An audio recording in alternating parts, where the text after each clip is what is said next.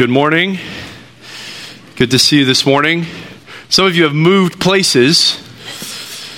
That really messes with a guy, you know. You get up here and I'm looking around. I'm like looking for John and Rachel Leo. I'm like, where are John and Rachel Leo?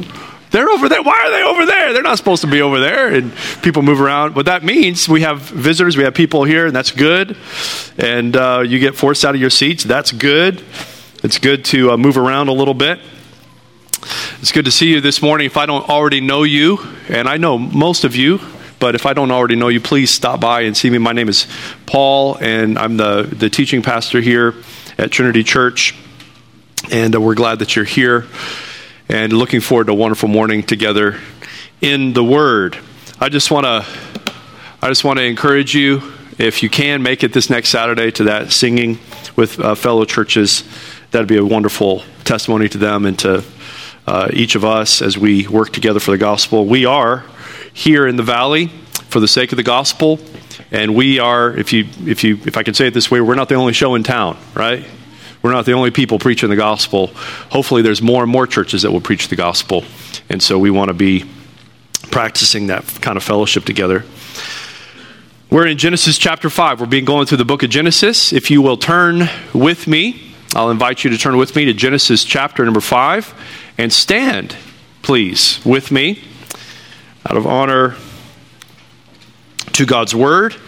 Genesis chapter 5, I'm going to read the entire chapter, starting from verse 1 all the way through verse 32.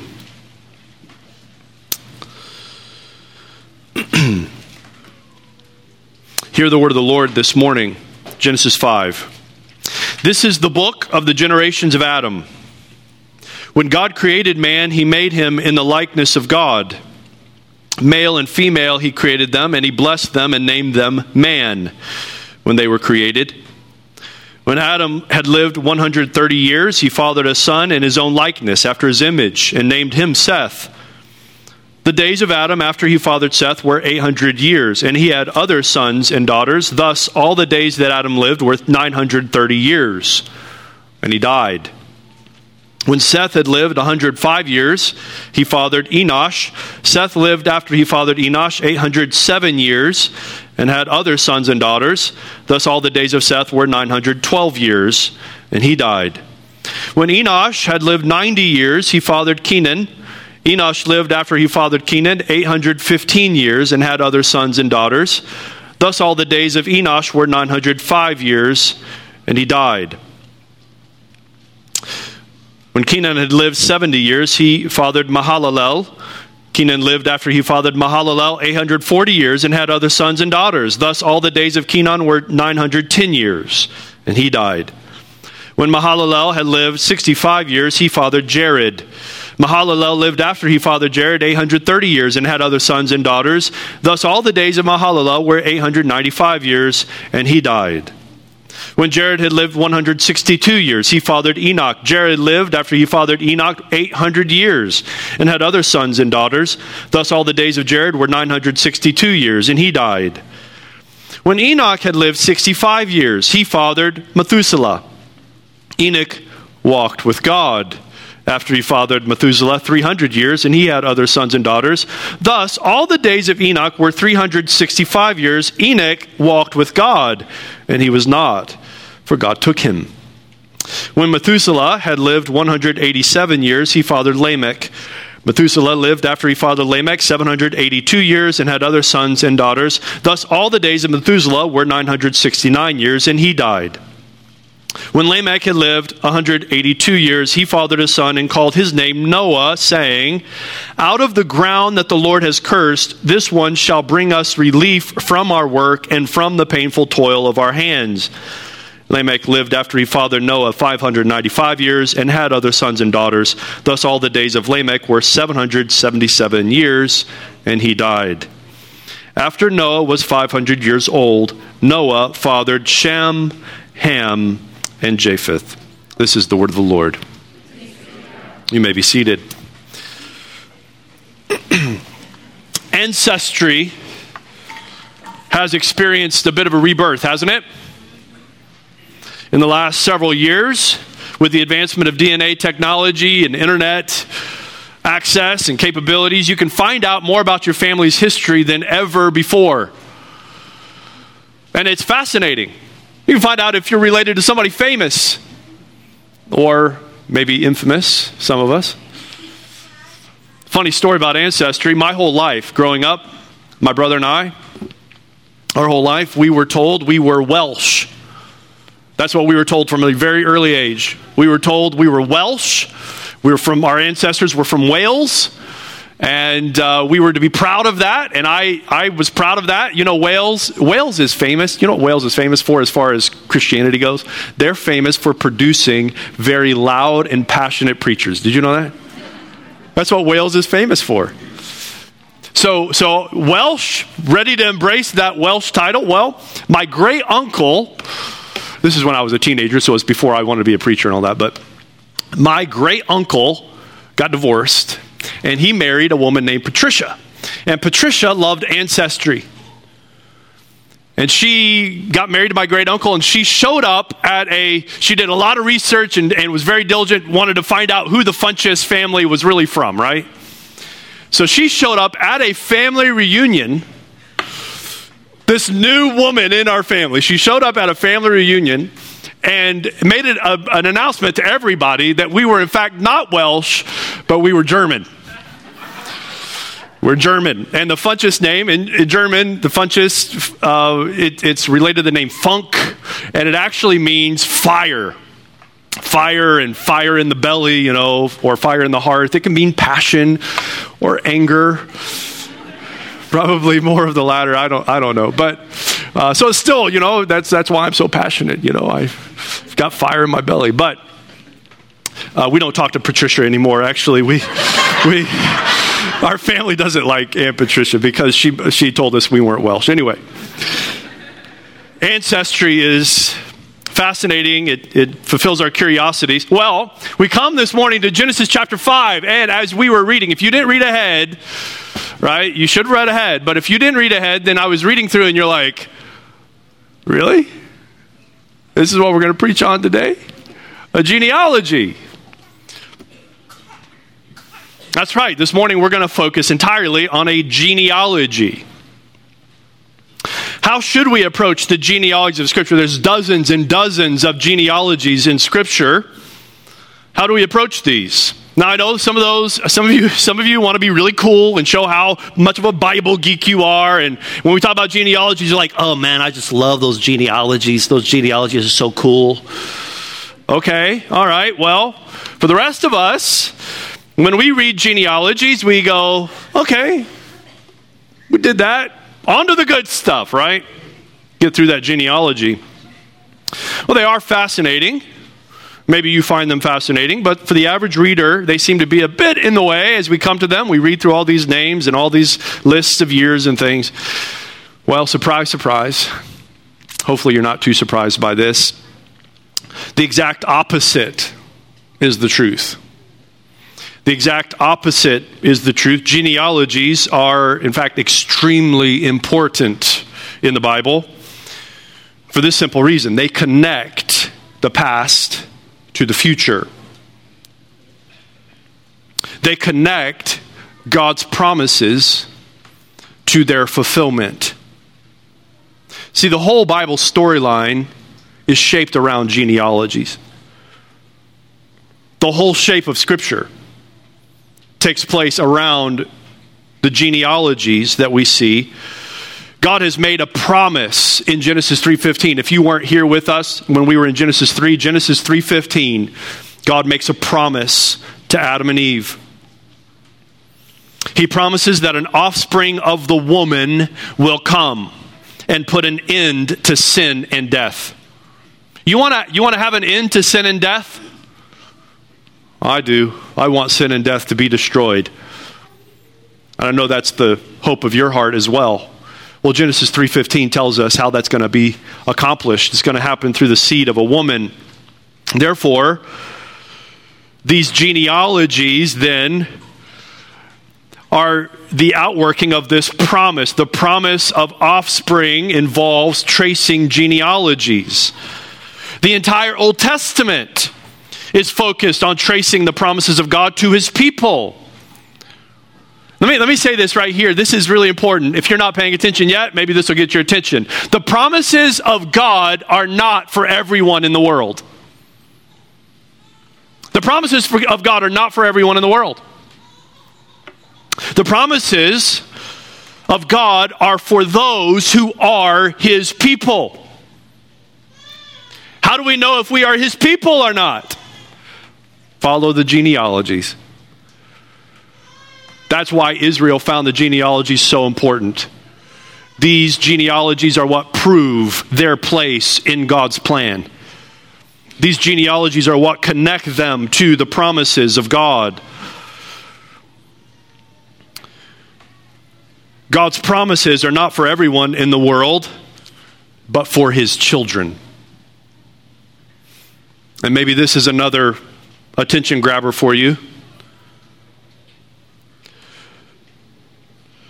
God's children, this is why Scripture puts such an emphasis on being called the children of God or the sons of God. Very important. Not everyone is God's child.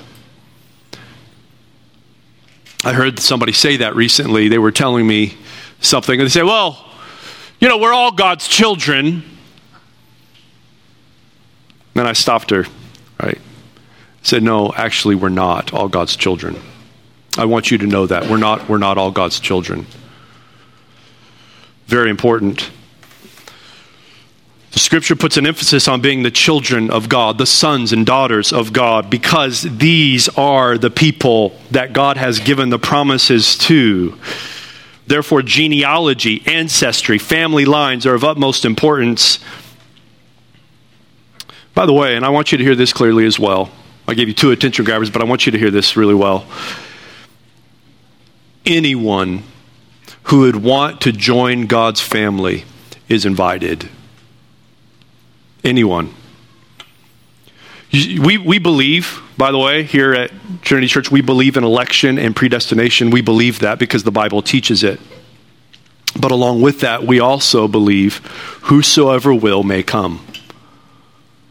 You need to hear that if you don't want to partake in the promises, you, you can't claim the promises of God without being part of his family, but you can join his family anytime. he invites you. We invite you today.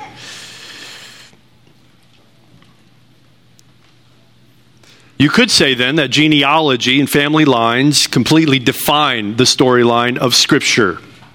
Genealogies are not in the way of you reading the Bible. In fact, genealogies are the way for you to read and understand the Bible.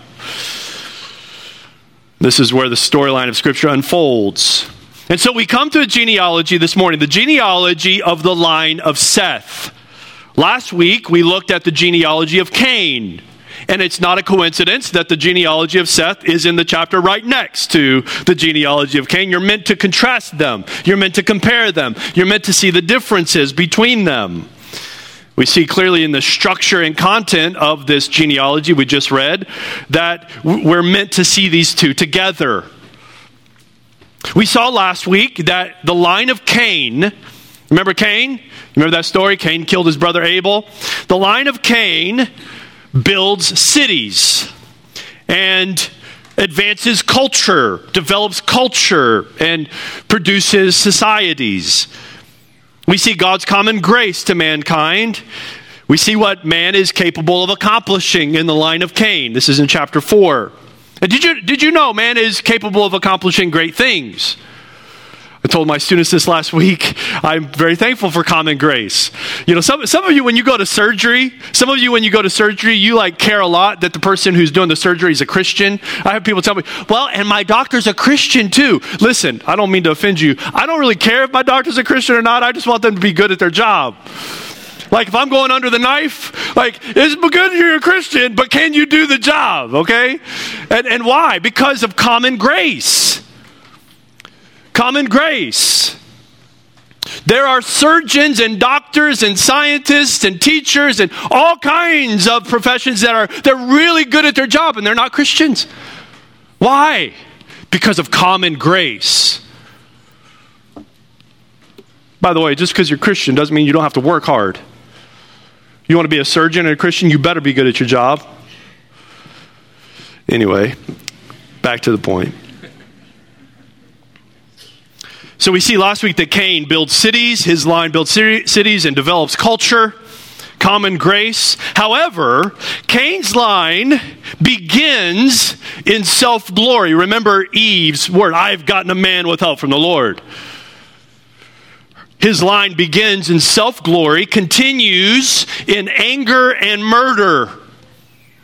His descendants are just like him.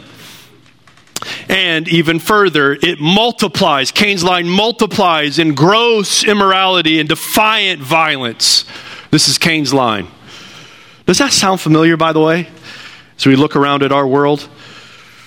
So while mankind is capable of great advancements for the good of society and culture, mankind hates God and destroys his image upon the earth. For all that man can accomplish, they turn their hearts away from God and seek to oppose God in every step. Cain's line is contrasted with Seth. Seth is born in exaltation to God and his grace. Eve has changed her song. Before she says, I've gotten a man with help from the Lord, but here at the end of chapter 4, she says, Now the Lord, in his grace, right, has appointed to me another offspring. This is God's work. Then, in the days of Seth's son Enosh, man begins to call upon the name of the Lord. You can find that at the end of chapter 4. Seth's line begins to call upon the name of the Lord, which, which reminds us of the garden. Remember when the, the Lord entered, the Lord God entered the garden after Adam had sinned? And he cries out, Adam, where are you? Well, in Seth's line, man begins to call out to God and trust in his name. If there is hope for mankind, it will come through Seth's line. And that's what the scripture is trying to show you. If there's hope for the promise being fulfilled, it will come through Seth's line. But this hope will face a great challenge. That challenge will be the mortality of every man. The mortality of every man because of sin. Let's be honest, as you were looking at this genealogy, you were struck by the numbers, weren't you? The long numbers. You read this and you think to yourself, this hardly seems possible people living 900 and something years. That's ridiculous. Well, I want you to know, unapologetically, I find these lifespans, I, I, I believe these lifespans are literal lifespans. I have no problem actually seeing them as literal lifespans. I believe Adam literally lived 930 years. You say, well, why do you, why do you believe that? Well, it says it right here in Scripture, number one, right? But, but three reasons I want to give you. Man, think about this man was made to live in material world forever. That's what man was made to do. God made Adam and Eve, God created Adam and Eve to live in physical bodies forever. This is what man was made for. So it, I don't find it hard at all to believe that the first generations of mankind experienced unusually long lifespans. Secondly, the text clearly means for us to see these as literal years because we'll see in the very next section, actually in chapter 6, we'll see that because of man's ongoing sin, God limits their years to 120. So, so the juxtaposition of those two accounts tells us that man's, man's time is now limited because of sin and its effects. This is, in a sense, judgment, a form of judgment upon man. Man lives a very short amount of time compared to what he was intended for. And this is what we've come to experience. The very oldest people on the face of the earth, they live, when they, they live these extraordinary long lives, we think, they live to be 115, 120 years old. Third, reason I take these numbers as literally, the scripture speaks in Isaiah chapter 65 as an, as an instance. The scripture speaks of a future messianic age, which is again lived out in material world, not, not someplace up in the cloud somewhere, but in material world. The scripture speaks of a messianic age where lifespans will again return to these types of length. Isaiah 65 says this. Listen to the words of Isaiah 65.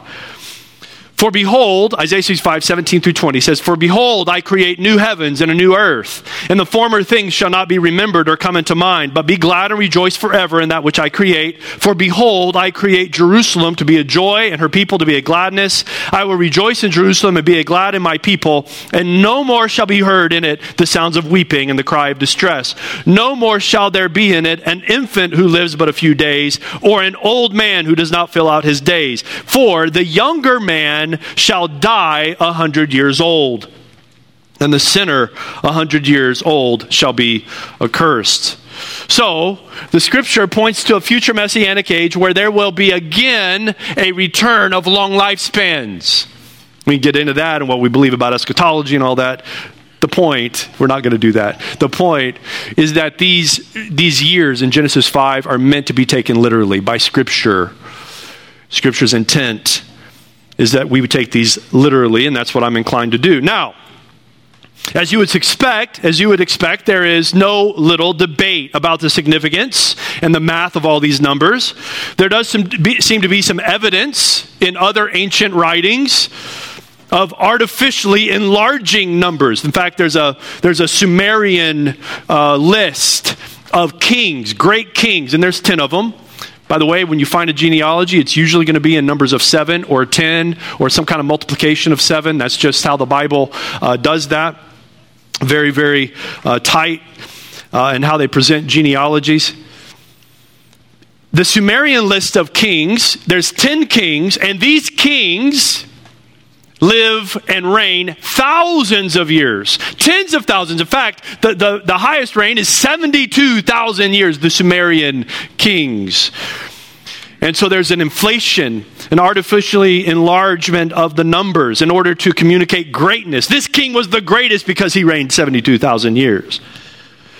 Well, if you're going to take this genealogy that way, like it's just some kind of ancient artificial enlarging of numbers, you've got a problem. Why? Because the oldest man doesn't even live to be a thousand. In comparison, these guys' lifespans are really puny. If you're going to communicate greatness by artificially enlarging the numbers, why not thousands and tens of thousands of years? No, their, their lifespans are actually very short. The emphasis of this genealogy, then, in fact, is upon mortality. Now, this, this, this turns it on its head, don't, don't you think? So, you read this and you go, man, these numbers, they're just super long. I can't believe man would live that long. This is really odd. Actually, the point of the genealogy at the, at the, is that these men lived very short lives compared to what they were intended to live. That's the point. And you see this punctuated in that every single one of them ends in death. Did you see that? And he died, and he died, and he died, and he died. The point of this genealogy then is man's mortality.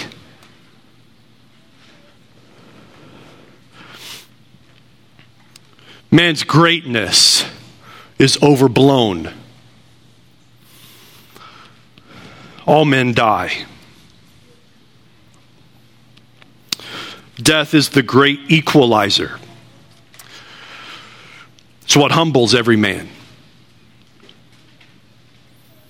Let me ask you a very simple question. How long do you expect to live? How long do you expect to live? This is why Ecclesiastes says to us it is good for us to go to the house of mourning. It is good for us to go to the house of mourning and of grief. It's good for us. Why? Because an encounter with death will remind us of who we are and of who we're not. It puts our life into perspective. Our society wants to avoid death, wants to avoid being reminded of death. William Shakespeare wrote this poem. I'm going to give you this poem in its entirety to show you how cultured I am. William Shakespeare writes this poem called All the World's a Stage. All the world's a stage, and all the men and women merely players. They have their exits and their entrances, and one man in his time plays many parts. His acts being seven ages. At first, the infant mewling and puking in the nurse's arms, and then the whining schoolboy with his satchel and shining morning face, creeping like snail, unwilling to school. And then the lover, sighing like furnace with a woeful ballad made to his mistress' eyebrow. Then a soldier, full of strange oaths and bearded like the bard, jealous in honor, sudden and quick in quarrel, seeking the bubble reputation even in the cannon's mouth. And then the justice, in fair round belly with good capon lined, with eye severe and beard of formal cut, full of wise saws and modern instances, and so he plays his part. The sixth age shifts into the lean and slippered pantaloon with spectacles on nose and pouch on side, his youthful hose well saved, a world too wide for his shrunk shank, and his big manly voice turning again toward childish treble, pipes, and whistles in his sound. Last scene of all that ends this strange, eventful history is second childishness and mere oblivion. Sans teeth, sans eyes, sans taste, sans everything. And this is the story of every person. Everybody's life follows this trajectory. William Shakespeare understood that. That's why a poem like that is so profound. You see, and you, I want you to hear this your life is not unique. You got to hear that. Your life is not unique.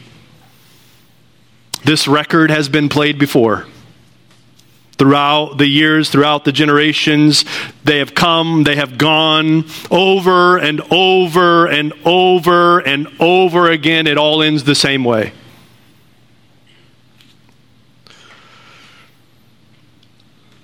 You and I, then, will never find hope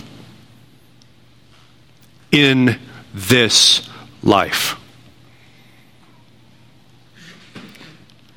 You and I will never find true hope until you realize the futility of your false hopes. In other words, you can't find true hope as long as you are putting it in what will not last. This life, your life, will not last. You say, well, that's very discouraging. I didn't come to church for discouragement today. No, this is the most encouraging news you could hear today. Because as long as you are deceived into thinking you can make this go on forever, until you are relieved or disabused of that notion, you will never find true hope. This is why so many are hopeless. Because they think that this life is all there is. No, this life is fleeting we read it this morning in James. What is your life? It's, it's a vapor, it's here for a little while and gone. You need to hear that. I thought of this illustration as, as I was thinking about the shortness of life and how we want to hold on to life. Have you ever gone to the beach, maybe with your kids, gone to the beach and enjoyed the beach? I don't like the beach. I don't like the sand. I'm not a big fan of the sand. gets in the vehicle and all that. You got to clean it up. You ever gone to the beach, though? Have you ever picked up sand? Have you ever tried to hold on to sand? Have you ever tried to get as much sand as you possibly can in your arms and your hands? What happens to all that sand? It, it goes away, it goes through your fingers, right? This is what life is. The tighter we try to hold on to this thing that's going away, that's fleeting, the tighter we try to hold on, the more it slips through our fingers. It doesn't last. We need real hope this morning which is good for us because we're in Genesis 5, which is all about hope. I want to give you three reasons today, three reasons to have hope. We're going to find them in Genesis 5. Three reasons to have hope, even in the midst of death. See, see, the hope isn't trying to avoid death. That's not your hope. Oh, this life is not meant to go. Because of sin, your life will end. Your 70 years, 80 years will end in death. But how can we have hope in the midst of this death? I want you to see this. And, and if you're reading a genealogy, I think we said this last week, there will be points where it will break, the genealogy will break in its rhythm, and those where you often will see, hey, this is something that the genealogy wants us to pay attention to. First thing, three reasons to have hope in the midst of death. Number one, I want you to see in this genealogy that God's mission to fill the earth with his image remains intact. God's mission to fill the earth with his image remains intact. Look at it there right at the beginning. This is the book of the generations of Adam. When God created man, he made him in the likeness of God. Male and female, he created them, and he blessed them and named them man when they were created. When Adam lived 130 years, he fathered a son in his own likeness. Do you hear that language? In his own likeness, after his image, and named him Seth. God created Adam and Eve in his image, and Adam and Eve have a son, and he is in that same likeness and image. The likeness and image of God is passed through childbirth. The creation mandate to multiply and fill the earth with God's image is still underway.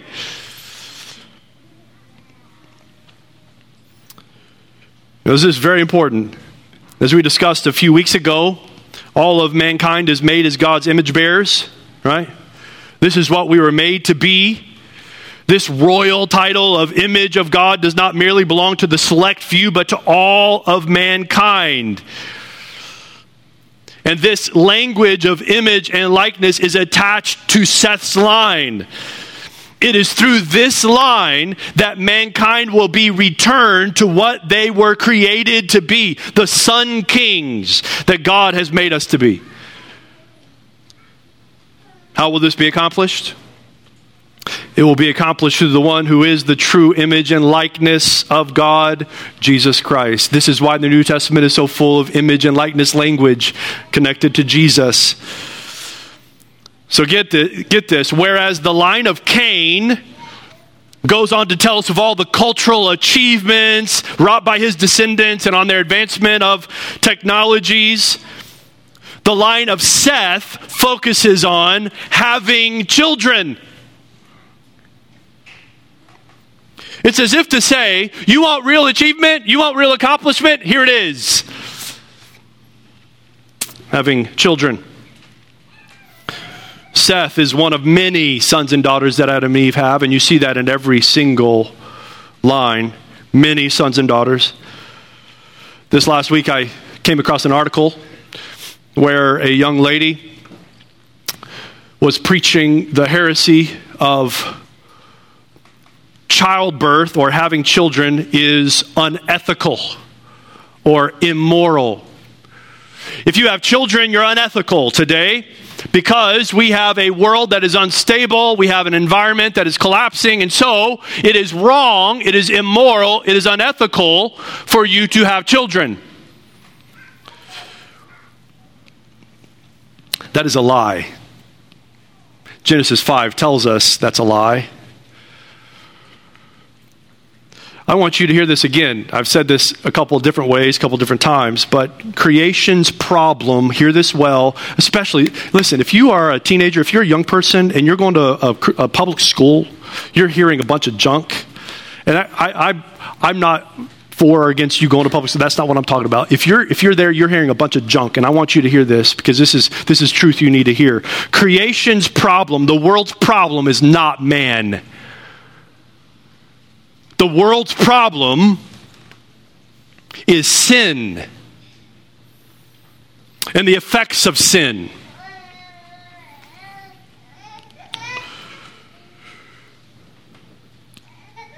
Our problem isn't man. It's not immoral or unethical to have children. In fact, if we want something good for our earth, the answer seems to be have children and raise them up in the nurture and admonition of the Lord. That's, that's the answer. You want to do something tangible? You want to do something meaningful? Have a family. I hear college kids all the time. I'm around college kids all the time. I hear college kids like debating. They get married and they debate. I don't know. Maybe I should have, maybe we're having, I don't know. Seems like a lot of work. Yeah, it's a lot of work. It's messy. Well, everything's going to change. You know, it's going to be so hard. Is yeah. Everything worthwhile is hard, people. Everything worthwhile is hard. Do hard things. If you're married, have children. Now, I know I have to be quick to do this, right? Not everyone here will be married. And not everyone married will be able to bear children because of sin and its effects. However, I, am not going to back down from this. It does seem that having bearing children and then discipling them to call upon the name of the Lord is the real and tangible way to fight the effects of sin in our world. And for all of us. So if you're not married, or maybe you're married and you're not able to have children, well, that doesn't, that doesn't get you off the hook, actually, because a bigger picture of this having children, bigger picture is Christ's command to us to make disciples in his name. See, that is actually what having children is all about. It, let me say it this way You're not godly just because you have a bunch of kids. Man, if that was the case, I'd be like the godliest guy in here, right? or um, uh, uh, in their midst at least. Eight kids? I mean, come on. No, my wife reminds me, right? It's not enough just to have them, Paul. We have to disciple them. And that, that's it. If you have children, you need to disciple them. That's your role, that's your job. And we all know God is sovereign over salvation. God's the one who saves. I'm, I can not save my children. However, we, we, got, we got to counter that a little bit with the ordinary means for your children to be raised in the nurture and admonition of the Lord. The ordinary means for your children to come to salvation. The ordinary means is godly parents. That's your job. That's your role. You say, Well, I want to do something important. There's nothing more important than that role. I want to have a ministry. That's your ministry. Can you tell that I'm a little bit passionate about this? This is really important. And you say, well, I, I, my kids are gone. I'm an empty nester, or maybe I'm not able to have kids, or maybe I'm not married. Make disciples. your role is to make disciples of Jesus Christ. Call people to follow Jesus Christ, whether they're your children in your own home or not. Call people to follow Jesus. This is our role. Genesis 5 teaches us that this mission, God's mission to fill the earth with his image, is still on course. It remains intact. That's how the genealogy ends. Let's consider how the genealogy ends, real quick. Second point for hope. First hope is that God's mission to fill the earth with his image remains intact. Second hope is this the hope for all creation remains in the line and through the line of Noah. Look at it there at the very end. Verse 28 When Lamech had lived 182 years, he fathered a son and called his name Noah, saying, Out of the ground that the Lord has cursed, this one shall bring us relief from our work and from the painful toil of our hands. Lamech lived after he fathered Noah 595 years and had other sons and daughters. Thus, all the days of Lamech were 777 years, and he died. 777 shows that completion of the list there. And then verse 32 after Noah was 500 years old, Noah fathered Shem, Ham, and Japheth. What is Lamech? Very interesting if you did all the math. Lamech, in his generation, is the generation that Adam would have died. So Adam lives to see Lamech's life. And in Lamech's generation, that's when Adam dies. And it's at that point in the story that Lamech, in thinking and in remembrance of the promise back from Genesis 3, he gives his son a very significant name Noah. Noah sounds like the word for rest. relief. Mankind was created, placed in the garden to experience the rest of God. God ceased from his work and rested the seventh day. Man enjoyed that rest, but sin disrupted that rest, brought a curse upon the ground. And now Lamech is saying, This son, Noah, he's the one. Through him, that rest will be restored. Relief will come. We'll be saved from our toil and pain. It's going to come through Noah. The hope for all creation remains in the line of Noah.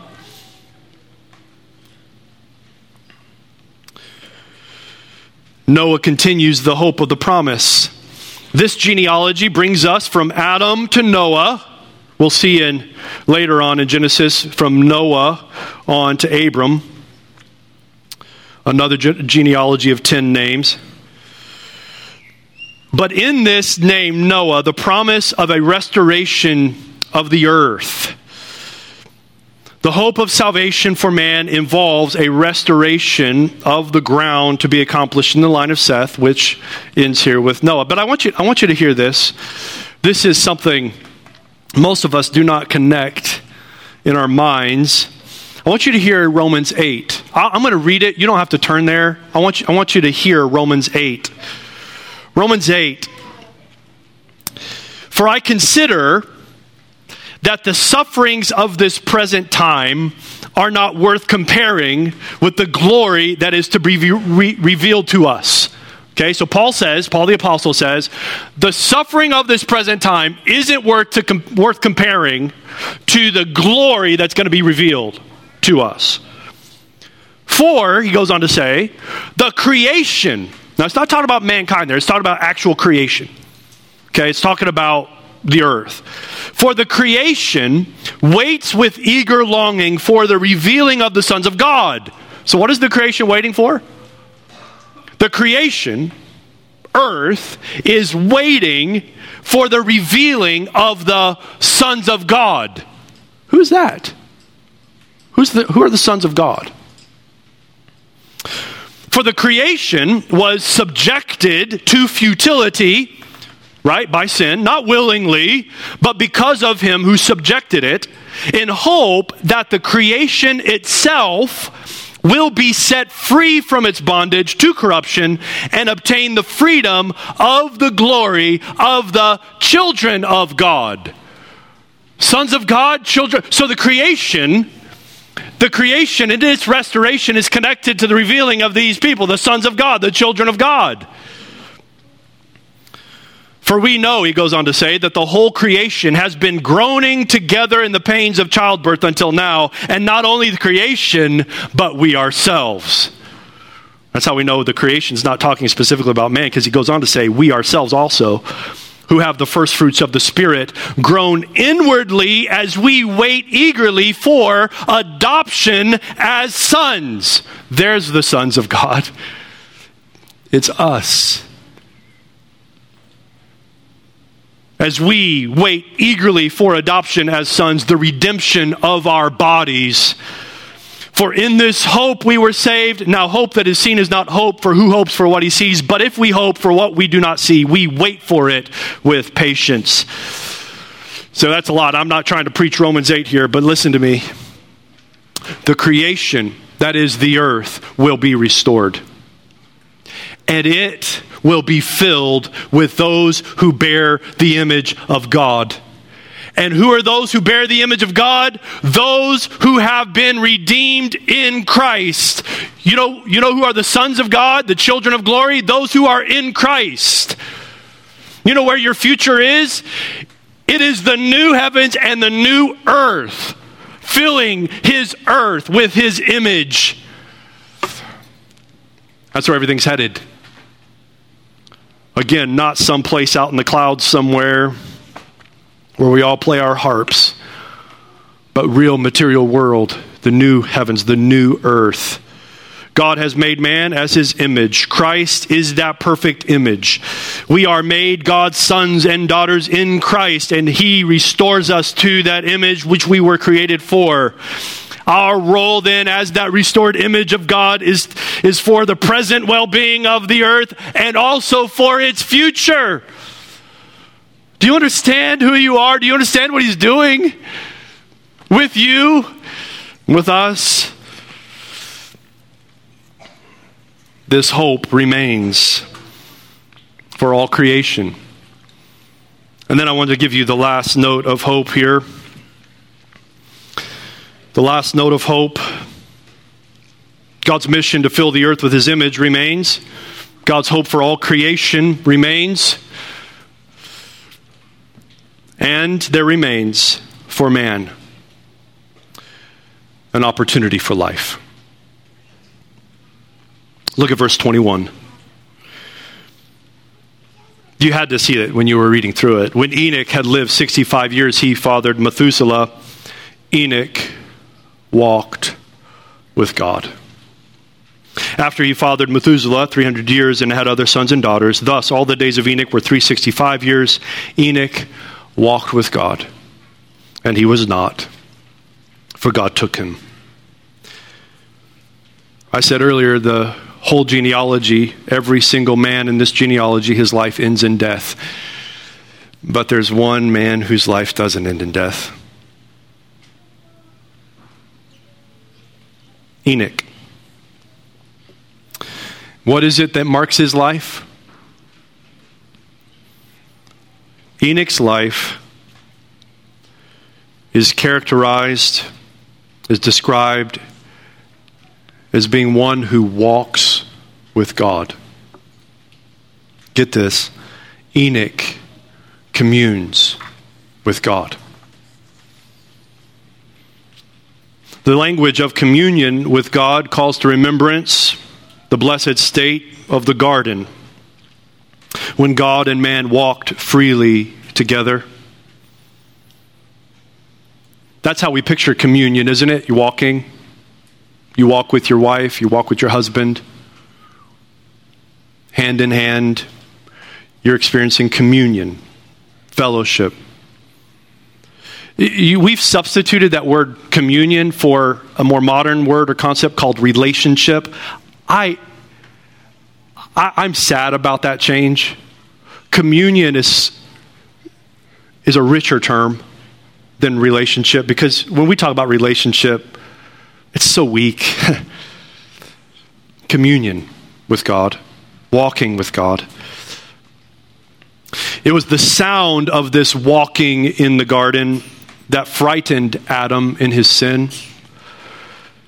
He was afraid now of God.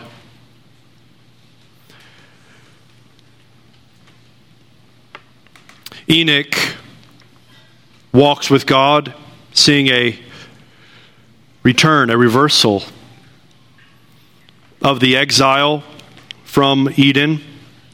Noah, here in the next chapter, Noah will be said to walk with God. This is why God chooses him to be the deliverer for mankind in his time.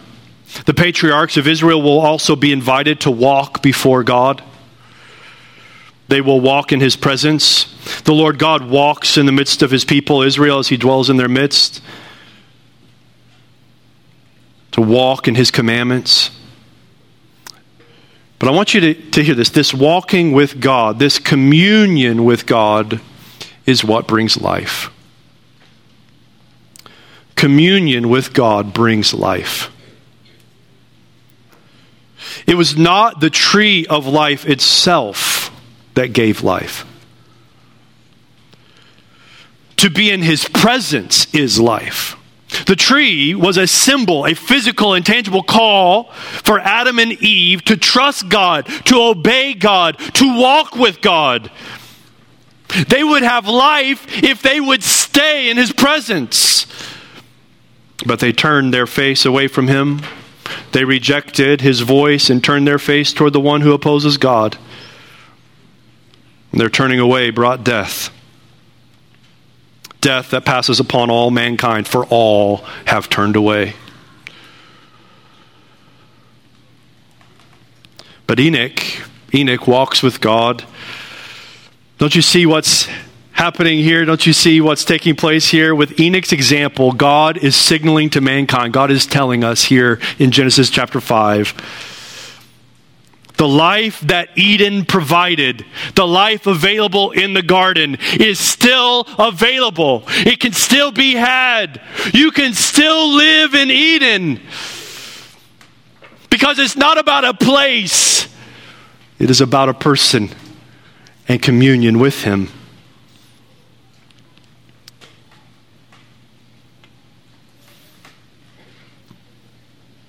Communion with God. Life comes from this communion. Life comes from walking in his presence. Enoch seems to avoid death by walking in God's presence, but I want you I want you to hear this. There is another one in scripture. There's another man in scripture who has the favor of God, who does not avoid death, but instead meets death head on the eternal Son of God, who eternally enjoys the presence of his Father. He became a man, and they called his name Jesus, for he was going to save his people from their sin.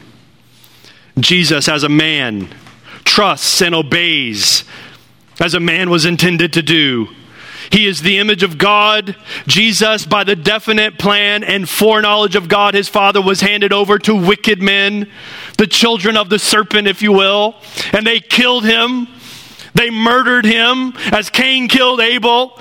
They murdered Jesus, but by his death, he satisfies the wrath of God against sin as only a perfect sacrifice can do. And then he rose from death See, he doesn't avoid death, he goes right through death. He meets death head on, and he conquers man's death once and for all. He then ascends back to his Father's presence where he has secured our place with him in God's presence.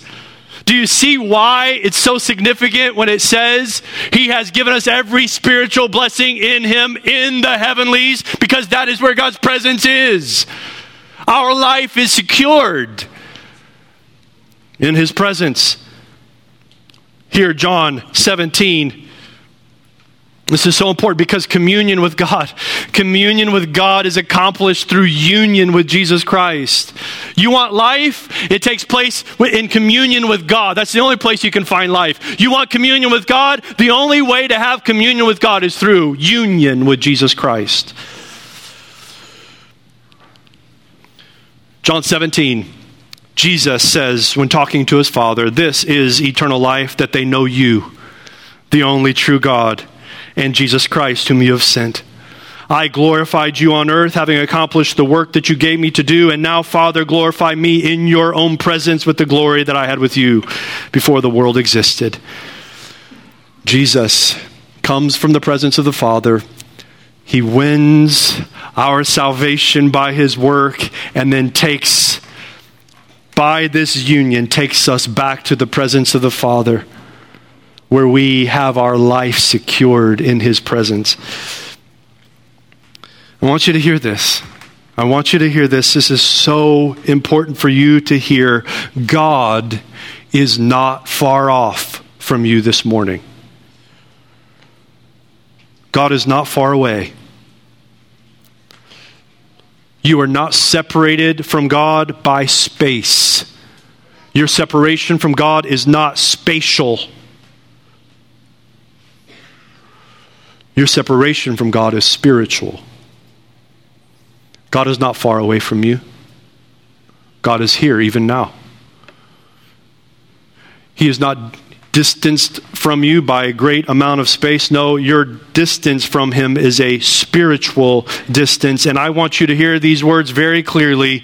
He is near to you even now. And God, the, the, the creator of the heavens and the earth, God wants to dwell with you. God wants to have communion with you. God wants to know you and he wants you to know him. That's what God wants. He doesn't want your judgment. He doesn't want wrath poured out upon you. God wants re- relationship, communion with you. And He's not far away. Don't you hear Him in the garden saying to Adam, Where are you, Adam? That is who God is. Where are you, Adam? Don't you hear him with Cain? Cain, don't go down this road. You will be accepted if you do well, Cain. You'll be accepted. Don't you see here don't you see him here in the midst of the genealogy where mankind is dying and experiencing the death of their sin and their sinful choice? Here even we see Enoch walks with God and he experiences life. This is what God has for us. Don't you see God as he sends his beloved son to take man's sin, to die in man's place, to rise again to life for mankind? He wants you to share in His life. This is what God wants. The distance between man and God is not spatial, it's spiritual. You say, Well, I would come to God, but He wouldn't allow it. That is not true. You not coming to God is your own choice, not God's. God has done everything, everything to call you to Himself. Your decision to not go to God, that's your choice, not His. We must be clear on that. It is not God who has forsaken man, but man who has forsaken God. And God invites us to turn from our sin and come back to fellowship with Him. Do you hear that, that word turn? Again, it's not a spatial distance, it's a spiritual distance, but you only have one face. Did you know that? You only have one face. You cannot look at God and your sin at the same time. You cannot desire God and desire your sin in your own way at the same time. You only have one face. If you're going to have communion with God, if you're going to meet with God, you must turn from your sin and head towards God. Turn, repent. He has given everything necessary for your communion with Him. I want to read 1 John 1. Listen to these words 1 John chapter 1. That which was from the beginning, which we have heard, which we have seen with our eyes, which we have looked upon and have touched with our hands concerning the word of life. There it is, the word of life. The life was made manifest, and we have seen it. This is the Apostle John talking. What is he talking about? The life was made manifest, and we have seen it. What is he talking about? It's Jesus. We saw the life made manifest to us. We've seen it and testified to it and proclaimed to you the eternal life which was with the Father and was made manifest to us. That which we have seen and heard, we proclaim also to you, so that you too may have, do you hear this? That you too may have fellowship with us. And indeed, our fellowship is with the Father and with His Son, Jesus Christ. And we are writing these things so that your joy may be complete. This is the message we have heard from Him and proclaimed to you that God is light and in him is no darkness at all. If we say we have fellowship with him while we walk in darkness, we lie and do not the truth.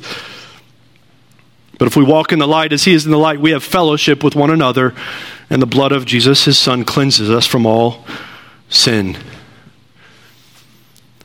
Amen.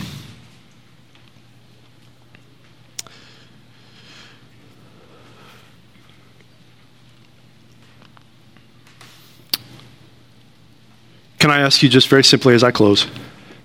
Are you walking with God? Are you walking with God? This last week I had one of those days. Have you ever had one of those days where you're like, all, all the truth that you know seems to be really useless? And you just kind of living in your circumstance and living in your situation. You ever had one of those days? And here I was having one of those days fact, I'll be really specific. It was yesterday. I was sitting there yesterday, and I was like sitting on the couch. It was one, at one point that I was just sitting on the couch. I'm like, I just can't do this anymore. I Can't go forward anymore. Can't be there. You know, I just this all like doesn't feel like it's worth it right now. Here I am, the Saturday before, I'm going to talk about communion with God, and I'm sitting there, and I, I just told the Lord, Lord, I'm going to talk about communion with you tomorrow. And right now, I am not living out what I have to preach tomorrow because I, I don't feel close to you. I don't feel like this is, po- this is all pointless, you know. Don't feel like there's a point.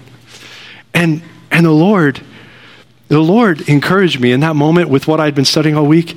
He says, Paul, Paul, your only responsibility is to walk with me. Let all the burdens and all the difficulties and all that, that's, I've got all of that. Just walk with me. And I've made every provision for that. I'm not far away from you. I'm here with you. Walk with me. It's that moment I, was, I don't have any other thing to do. All I have to do is walk with him. Are you walking with him? Are you teaching your children how to walk with him? You want them to have life? Life is only had in communion with God. And communion with God is only had through union union with Jesus Christ. There's great hope. What is your life today? What is the hope of your life? What is your role today in this world full of death and despair? Are you walking with God and experiencing His life? Father, we thank you for this word. We thank you for this genealogy. We thank you for your timely word. Over and over again, we see how you provide through your word for us. I pray that you would give us hope in your word today, not in our feelings or circumstance, but what our true circumstance is. We are truly in Christ, and we have your presence and we have life. I pray that you'd help us see your heart towards us today, that you have not distanced yourself from us. It is we who need to turn and look you in the face. I pray that you would, by your Spirit and by your work, draw men to you, draw women to you, and children to you by your goodness and by your grace, we pray.